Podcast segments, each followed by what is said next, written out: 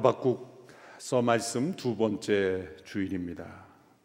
하박국서는 믿음의 사람이 하나님께 드리는 질문과 그 질문에 응답하시는 하나님의 대답으로 구성된 예언서입니다. 믿음의 사람은 하나님께 질문하기를 주저하지 않습니다. 또 하나님께서는 그 질문에 대답하시기를 주저하지 않으십니다. 믿음이 없는 사람은 하나님께 대해 아무 질문이 없습니다. 질문이 없으니 기대하는 바도 없고 기대하는 바가 없으니 실망할 것도 없습니다. 그러나 믿음의 사람은 하나님께 질문합니다. 그리고 그 질문을 기다립니다. 때로 믿음이 있더라도 하나님을 경험하지 못하는 것은 하나님께 아무 질문을 하지 않기 때문이며 또한 그 질문에 대한 하나님의 응답을 기다리지 않기 때문입니다. 하박국서는 두 개의 질문이 등장하고 그 질문에 대한 하나님의 응답이 나타납니다. 하박국은 하나님께 항의하듯 또 따지듯 불평하듯 하나님께 질문했습니다. 첫 번째 질문은 하나님께서 왜이 유다 백성들의 불의와 폭력에 대하여 개입하지 않으시고 가만히 계십니까? 라는 질문입니다. 하나님께서는 대답해 주셨습니다. 하나님은 악에 대하여 심판하실 것이다. 그리고 바벨론 사람들을 도구로 사용하실 것이다. 대답하셨습니다. 하박국은 이 하나님의 대답에 대하여 절반은 긍정하며 받아들이지만 절반은 받아들일 수가 없었습니다. 그가 받아들일 수밖에 없는 것은 자신이 하나님께 드린 질문 그대로 하나님께서 왜 이 백성들의 이 불의와 폭력에 대하여 가만히 계십니까? 라고 질문했으니 하나님께서 그 악에 대하여 심판하실 것이다 라는 대답은 당연히 받아들일 수밖에 없습니다. 그러나 그 심판의 도구로 사용되는 민족이 바벨론 민족이다. 바벨론 사람들이라는 것에 대하여는 받아들일 수가 없었습니다. 큰 충격을 받았고 혼란에 빠지게 되었습니다. 그래서 두 번째 질문을 하나님께 드리게 된 것이죠. 그 두 번째 질문 하나님께서 어떻게 당신이 택한 백성을 심판하실 때 이렇게 악하고 더 부정한 바벨론 사람들을 사용하실 수 있습니까? 라는 질문입니다. 유다 백성들이 악하다 하더라도 이 하박국이 볼 때는 바벨론만큼은 악하지 않은 것처럼 느꼈습니다. 그것이 동족이기 때문일지도 모르지만 실제로 그 당시에 이 바벨론이 보여줬던 그런 악함을 보면 그들의 잔인함과 부정함은 유다 백성들보다 더 심했습니다. 하박국은 이것을 가지고 하나님 앞에 다시 나아가 질문하고 있습니다. 하박국은 두 가지 근거를 제시하면서 하나님께서 바벨론을 심판의 도구로 사용하시는 것은 부당한 것임을 호소하고 있습니다. 첫 번째 근거는 하나님의 성품입니다.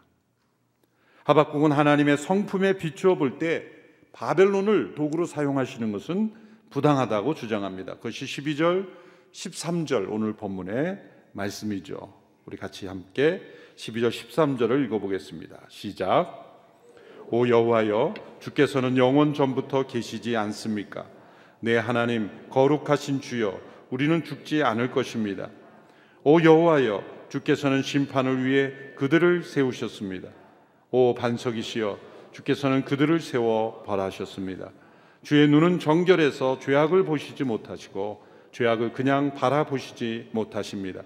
그런데 악한 사람이 자기보다 의로운 사람들을 파괴시키고 있는데 왜 반역자들을 조용히 바라보고만 계십니까? 하박국은 하나님을 아는 선지자였습니다. 그리고 그 하나님의 어떤 분인지를 잘 알고 있었습니다. 그분은 영원하시며 또한 거룩하신 분이십니다. 그분의 눈은 정결하셔서 죄악을 보시지 못하시는 분입니다. 그런데 어떻게 악한 이들이 자신보다 의로운 사람을 파괴시키는 것을 바라보실 수 있습니까? 라는 질문입니다. 하박국은 이 바벨론에 의한 이 하나님의 심판이 유다 백성들이 심판받아 마땅한 민족이라는 것은 압니다. 그런데 이 바벨론에 의한 심판, 그것을 받아들이기 어려워하고 있는 것이죠. 또 하박국은 이 고백을 보면 이 하나님의 심판이 완전한 하나님께 버림받는 것은 아니라는 것도 압니다. 하나님이 택한 백성들 언약으로 관계를 맺으신 그 백성들이 완전히 진멸될 것은 아님을 고백하죠. 그래서 12절에 우리는 죽지 않을 것입니다. 이렇게 고백하죠.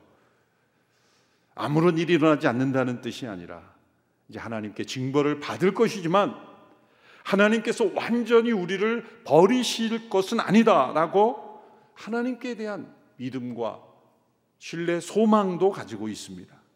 이렇게 하나님을 아는 선지자가 그리고 이 징벌과 심판이 완전히 버림받는 것은 아닌 것을 알면서도 이 바벨론이라는 나라에 의해서 하나님께서 징벌하시고 심판하시는 것을 받아들이기가 어려웠던 것입니다. 실제로 바벨론이 그 세계의 지배자로 통치자로 세상에 나오는 것은 과연 그 하나님께서 다스리시는 모습인가? 라는 질문을 던지게 되기 때문이죠. 유다 백성들이 우상을 숭배하고 악하고 불의하고 폭력을 자행하고 불법적인 모습들이 있었지만 훨씬 더 사악하고 더 부정한 사람들이 세상을 통치한다면 세상이 그렇게 흘러간다면 하나님께서 악을 제어하시고 그리고 선하시게 통치하는 것이 아니라 세상이 더 악하게 되도록 내버려 두시는 것이 아닌가. 세상이 더 악이 확대되는 것이 아닌가. 그런 의문을 가지게 되는 것이죠. 사실 우리가 이 시대 현대 역사도 보면 불의하고 인권을 유린하고 자유를 박탈하고 헛된 이념으로 통치하는 세력들이 이 세상에 점점 점점 득세하고 권력을 얻고 그런 나라가 더 부강해지는 것을 보면 하박국과 같은 그런 마음이 당연히 생기는 것이죠. 선하신 하나님이 통치하시는 세상이라면 불의하고 그리고 악하고 인간의 자유를 존중하지 않는 나라가 점점 쇠퇴해질 텐데 세상을 보면 정반대의 모습으로 나가는 것 같은 그런 모습일 때 바로 이 하박국이 하나님께 드렸던 바로 이 질문 이 질문이 우리 안에도 생기는 것입니다.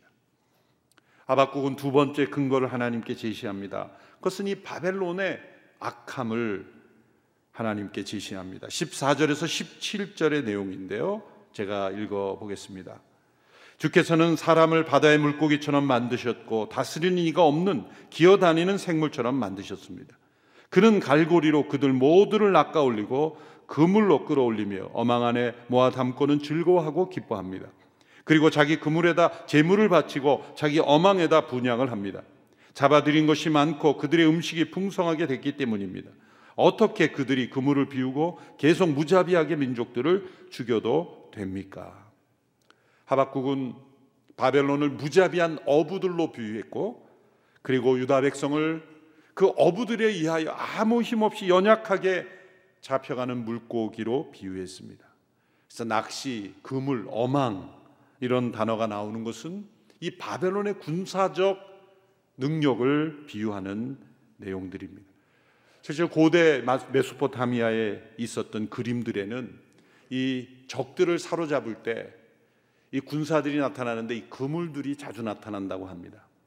그래서 이 그물에 잡히는 힘없는 물고기처럼 적들을 그렇게 잡아들이고 쉽게 쉽게 정복한다라는 것을 보여주기 위해서 어부가 그물을 던져 고기를 잡는 그런 모습으로 자신들의 군사력을 표현한 것입니다.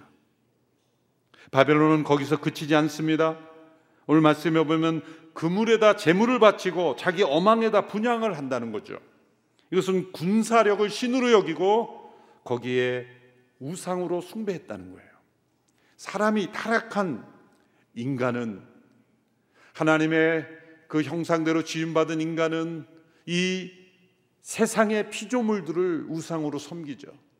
산을에다가 절을 하고 바다에다가 분양을 하고 제사를 드리고 큰 바위에다가 큰 나무에다가 심지어는 자기의 창과 칼, 자기 무기도 우상으로 섬기는 그렇게 모든 것을 다 우상으로 숭배하는 영혼들이 되어버리는 거죠. 이 바벨론은 자신들의 군사력, 자신들의 무기를 찬양하고 숭배하였다는 거죠. 이렇게 무자비하게 사람들을 죽이는 이들을 하나님께서 도구로 사용하시는 것은 부당한 것이라고 주장하는 겁니다. 심판의 필요성과 당위성은 인정합니다. 그러나 심판의 방법을 인정하기 어렵다는 것이죠. 그래서 하박국의 마음속에 이런 마음이 든 것입니다. 이렇게 우리보다 더 악하고 부정한 사람들에게 심판을 받느니 심판받지 않는 것이 더 좋겠습니다. 그런 마음이 하박국의 마음에 일어나고 있습니다. 사실 그러한 마음은 첫 번째 질문과 사실은 이율배반적인 거죠. 왜 이 악에 대하여 하나님이 침묵하시고 개입하지 않으시고 따졌던 공의를 향한 그의 마음이 이제 하나님께서 방법이 잘못되었다고 그 공의로운 심판에 대하여 또 저항하고 있는 모습입니다. 사실 하나님의 처벌, 공의로운 처벌이 그 처벌의 도구가 되는 그 존재에 의해서 좌우될 수는 없는 것이죠. 하나님은 분명히 이제 다음 주에 살펴볼 2장 후반부에서 분명히 말씀하시죠. 바벨론에도 하나님의 심판이 임하. 화가 있을 것이다. 다섯 번 하나님께서 어떤 화가 바벨론에 임할 것을 말씀하시며 하박국을 교훈해 주셨습니다. 우리는 이 하박국이 하나님께 드리는 이 질문과 또 이 하나님의 대답을 통해서 우리가 살아가는 이 세상이 악한 세상으로 더 악한 세상으로 우리가 생각하는 그런 하나님이 통치하시는 세상이 아닌 세상처럼 받아들이기 어려운 상황으로 나아갈 때 우리가 어떤 태도를 가져야 하는지를 교훈해 주십니다. 첫 번째로 기도하라는 교훈을 주십니다. 여기서 기도는 내가 원하는 것을 구하는 기도가 아니라 하나님의 뜻을 구하는 기도입니다. 나에게 어떤 말씀을 주시는지를 귀 기울이는 기도입니다. 하박국 2장 1절에 그러한 태도를 보였습니다. 2장 1절의 말씀을 같이 함께 읽겠습니다. 시작. 내가 조소에 서서 망대의 자리를 잡고 주께서 내게 무엇을 말씀하실지 내 호소에 주께서 뭐라고 응답하실지 지켜보겠습니다. 하박국은 매우 당황스럽고 받아들이기 어려운 혼란한 상황에 처했지만 하박국의 믿음은 무너지지 않았습니다. 그는 정말 낙심될 때 더 기도하는 기도의 사람이었습니다. 그에게 기도는 자신이 원하는 것을 구하는 것 이상으로 하나님께서 나에게 뭐라고 말씀하실지를 귀 기울여 듣는 기도였습니다. 그래서 자신을 비유하되 망대에 올라 지키는 바수꾼으로 비유했습니다. 바수꾼은 적이 오는지를 지켜 보면서 동시에 사령관의 지시에도 늘 귀를 기울이죠. 그렇게 사령관의 지시에 귀 기울여 듣는 군사처럼 하나님께서 내게 뭐라고 말씀하실지를 귀 기울이며 세상을 살펴보는 영적 파수꾼의 기도. 그 기도가 하박국의 기도였다는 것입니다. 이것이 믿음의 사람의 모습입니다. 믿음의 사람은 우리가 기대하는 바대로 세상이 전개되지 않을 때 때로 하나님 앞에 질문하고 호소하고 때로 하나님을 불평하고 원망할 수 있지만 그보다 더 소중한 믿음의 자세는 하나님께서 이 모든 상황을 통하여 나에게 우리에게 무슨 말씀을 주실지 귀 기울여 듣는 기도의 자세가 필요합니다. 상황이 내 뜻대로 전개되지 않는다는 것은 하나님께서 섭리하시는 그 섭리에 우리가 더 귀를 기울여야 된다는 거예요. 우리 인생에 내가 원하는 계획과 일들이 아무런 장애 없이 진행될 때 우리는 스스로 신이 될 가능성이 많습니다. 내가 계획 세운 대로 그대로 진행될 때 나 자신을 높이고 나 자신이 우상이 될 가능성이 높습니다. 그래서 성공을 거듭한 사람은 교만해지게 돼 있어요. 자신의 성공이 신이 되게 되어 있습니다.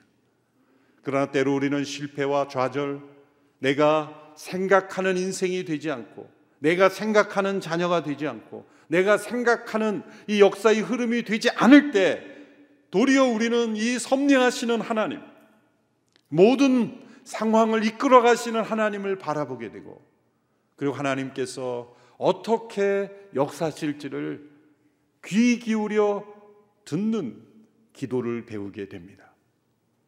하박국은 이 상황 속에 하나님께 귀 기울이는 듣는 기도로 하나님 앞에 더 나아가게 되었습니다. 이것이 참된 믿음의 자세입니다. 믿음이 있기에 하나님께 이해되지 않는 것을 질문합니다. 하나님 그것도 받으십니다. 그러나 정말 믿음이 있다면 그 질문 너머에 하나님의 말씀에 귀를 기울이고 하나님은 내게 뭐라고 말씀하실까? 그걸 귀 기울여 듣는 기도가 더 많아져야 하는 거죠. 우리의 기도가 듣는 기도가 더 많아져 되기를 축원합니다. 때로 하나님 앞에 나와 기도드립니다. 그런데 하고 싶은 말씀을 막 하나님께 쏟아붓고 이제 하나님께서 말씀하시려고 하는데 일어나는 경우가 참 많아요.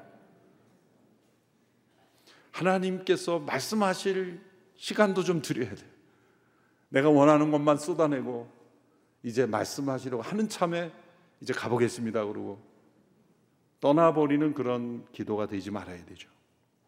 두 번째 교훈은 기록하라라는 말씀을 하나님이 주십니다. 2장 2절의 말씀 우리 같이 읽어볼까요? 시작. 그러자 여호와께서 내게 대답하셨다. 이 묵시를 기록하여라. 판에 똑똑히 새겨서 달리는 사람도 읽을 수 있게 하라. 하나님께서 하박국에게 주시는 이 묵시, 이 계시, 이 하나님의 말씀을 기록하라. 그래서 달리는 사람도 읽을 수 있게 하라 말씀하셨습니다. 유대의 선지자들은 자신의 집이나 혹은 성전에 이 석판 위에 자신이 받은 그 예언을 기록해 놓음으로써 지나가는 사람들이 누구든 읽을 수 있게 했죠. 바로 그것을 염두에 두신 말씀이지만 여긴 더 나아가 달리는 사람도 읽을 수 있게 하라. 달리는 사람이 있다는 것은 위기의 시대요, 재난의 시대요, 불안의 시대라는 것입니다. 평안하고 여유 있는 상황에서는 달리는 사람이 없습니다. 심각한 재난이 임했을 때 사람들은 달리기 시작합니다. 그런데 그렇게 달리는 상황 속에서도 읽어야 할 것이라는 건 너무나 중요한 내용이죠. 생사를 가늠할 수 있는 중요한 정보라면 달리는 사람이라도 읽어야 하는 것입니다. 하나님의 말씀은 어떠한 위기, 재난, 절망, 불안의 상황 속에서도 읽어야 하는 하나님의 진리이기 때문이죠. 달리는 사람도 읽을 수 있어야 하는 것이 하나님의 말씀입니다. 한편으로 이 말씀 우리에게 적용하면 우리 자신이 지금 달리는 사람이라면 그리고 우리가 읽어야 되는 내용이 있다면 어떤 상황이겠습니까?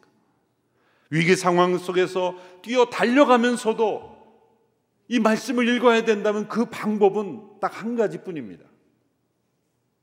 마음에 기록하는 것입니다.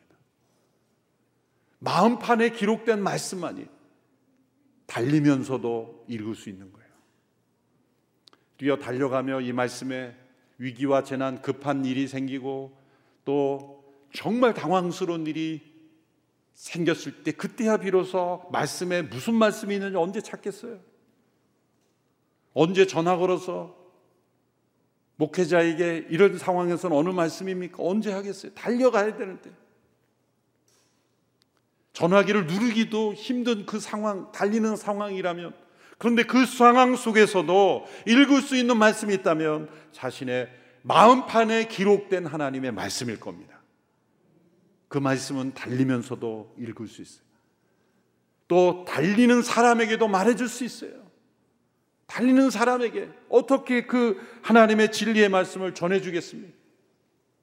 내 마음판에 기록된 그 말씀밖에 없습니다. 시간에 쫓기는 바쁜 일상 그리고 이 코로나 재난 속에서 또 정말 다급한 재난의 상황 속에 내 마음판에 기록된 말씀이 없다면 어떻게 우리가 그 말씀을 붙잡을 수 있겠습니까? 부단히 우리가 주야로 묵상하고 매일매일 묵상, 때로 남송하고 내 마음판에 새겨진 하나님의 말씀만이 달리면서도 읽을 수 있게 되는 것입니다. 셋째 교훈은 기다리라라는 교훈을 주셨어요. 2장 3절의 말씀입니다. 우리 같이 읽어볼까 시작. 왜냐하면 이 묵시는 정해진 때가 돼야 이루어지고 마지막 때를 말하고 있으며 반드시 이루어진다. 비록 늦어진다 해도 너는 기다리라. 반드시 올 것이며 지체되지 않을 것이다. 기다리라. 라는 말씀을 주셨습니다. 이것은 우리 인간의 영혼이 얼마나 조급한지, 얼마나 하나님 앞에 머물러 기다릴 줄 모르는지, 특별히 이 역사를 움직이시는 하나님의 때에 대한 감각이 우리에게는 없습니다. 하나님의 약속 말씀은 때에 정확하게 이루어집니다. 우리의 시간은 그저 흘러가는 크로노스의 시간이죠. 1년, 2년, 하루 이틀, 그냥 24시간 흘러가는 시간이지만 하나님의 때는 목적이 이루어지는 카이로스의 시간이에요. 사람 보기에는 그것이 늦어지는 것 같지만 하나님의 때는 정확하게 이루어집니다. 성경의 역사가 우리에게 보여주는 바가 그렇죠. 성경의 사건들을 보시면 바로 그때에 그, 시, 그 사건이 일어나지 않았더라면 그 이후의 사건이 전개되지 않은 사건이 거의 전부입니다. 루시 이삭을 주러 나갔을 때 보아스가 바로 그때 자신의 밭에 나오지 않았더라면 둘과의 만남이 이루어지지 않죠. 요시아가 서책을 꺼내어 바로 그때 잠이 오지 않을 때 예레미야의 서책을 읽고 또 에스더에서 나타난 그 때들을 보십시오. 이 수많은 이 때는 하나님의 목적이 이루어지는 때예요. 이 지구는 이 태양을 중심으로 움직여지고 있지만 이 인류의 역사는 하나님의 말씀을 중심으로 움직여지고 있어요. 우연히 일어나는 사건이 아닙니다.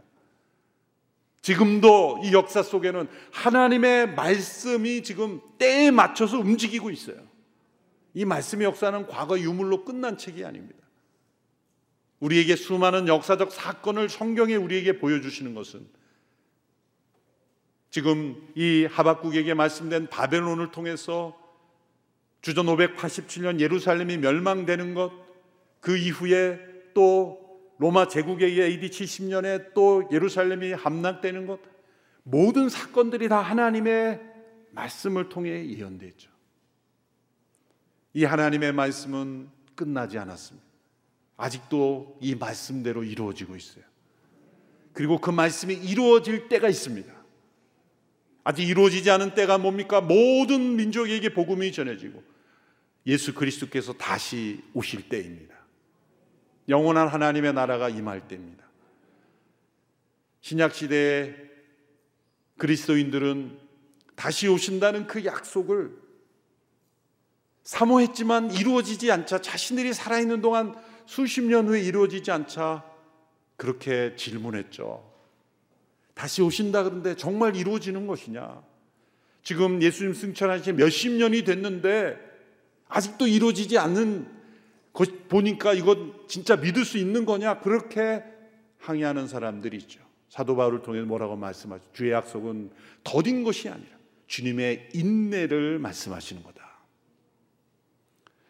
30 몇 년밖에 되지 않았는데 사람들이 왜 이루어지지 않냐고 하는 거예요. 우리에게 이 사실 몇십 년은 너무나 긴 시간이죠. 그렇죠.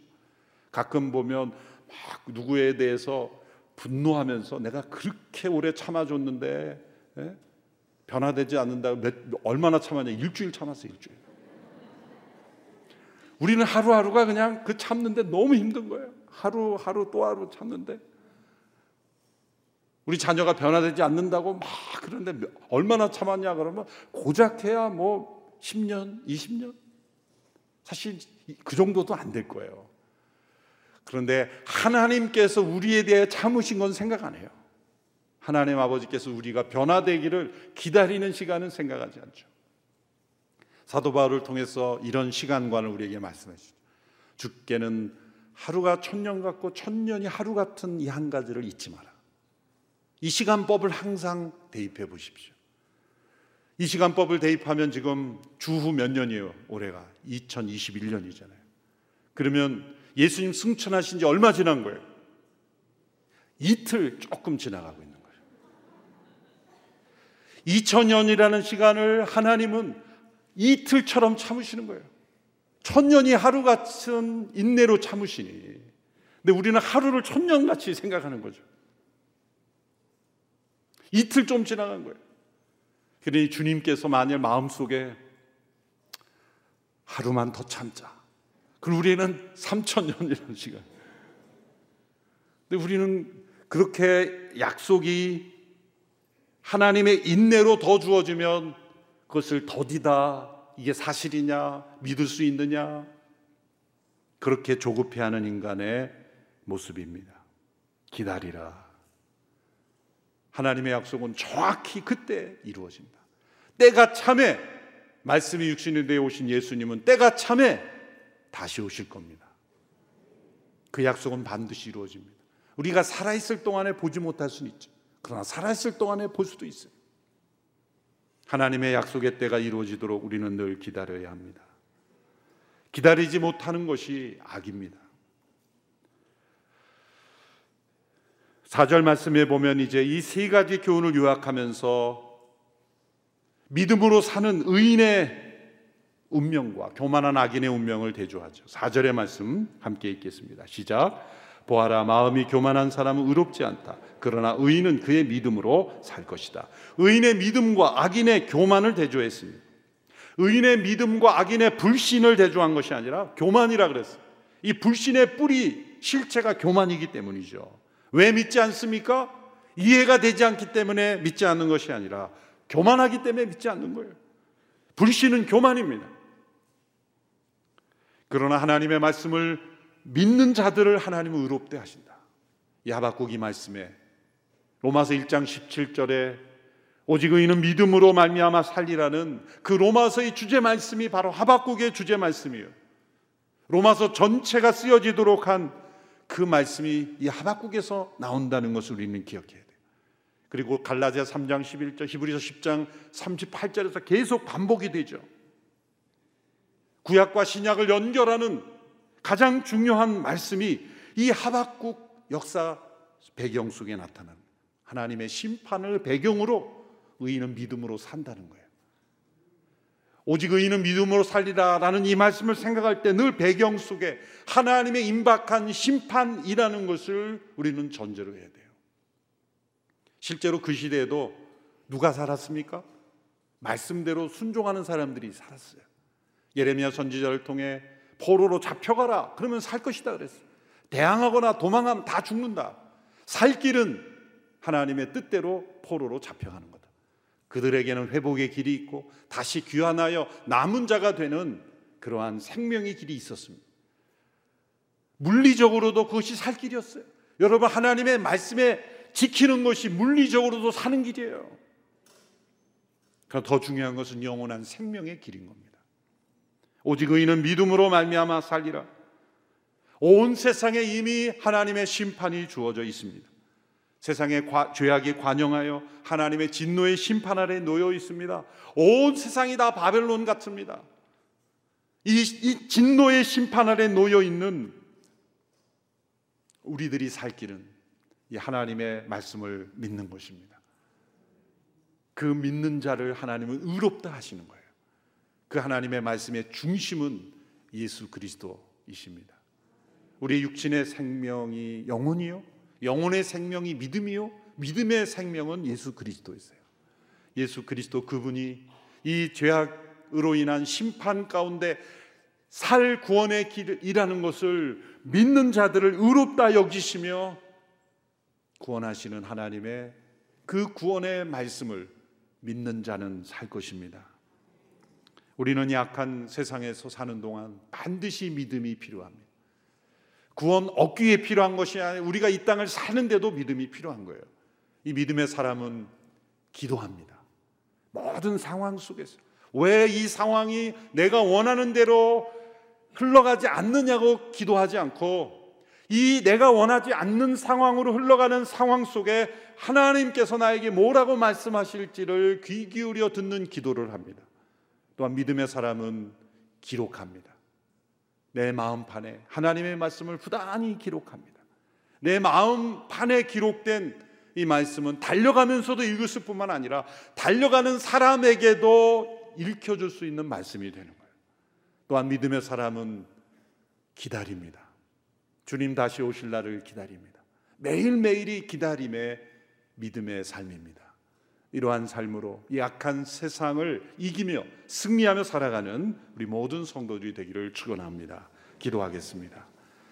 살아계신 하나님 아버지 사방을 둘러봐도 악한 이들이 더 득세하는 것 같은 이 세상 속에 하박국과 같은 질문으로 하나님 앞에 나아가는 모든 성도들에게 이제 하나님께 더 귀 기울이며 하나님의 때를 기다리며 하나님의 말씀을 늘 달려가면서도 읽을 수 있는 살아있는 말씀으로 붙잡고 믿음으로 살아가는 귀한 주님의 백성들이 다 되게 하여 주옵소서. 예수님의 이름으로 기도합니다. 아멘.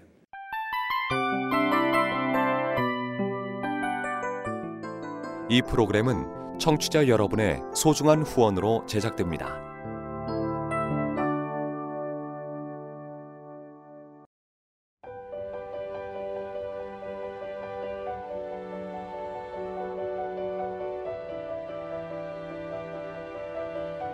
세상에는 수많은 교회들이 있지만 더 깊이 있는 말씀 강해를 찾기 위해 크기로만 교회를 선정하지 않습니다. 보다 좋은 영적 콘텐츠를 더 많이 나누기 위해 방송비를 받지 않습니다. 1년 365일 복음만 전하고 싶어서 우리는 광고를 하지 않습니다. 온누리의 복음을 땅끝까지 CGN TV와 함께 땅끝 성교사가 되주세요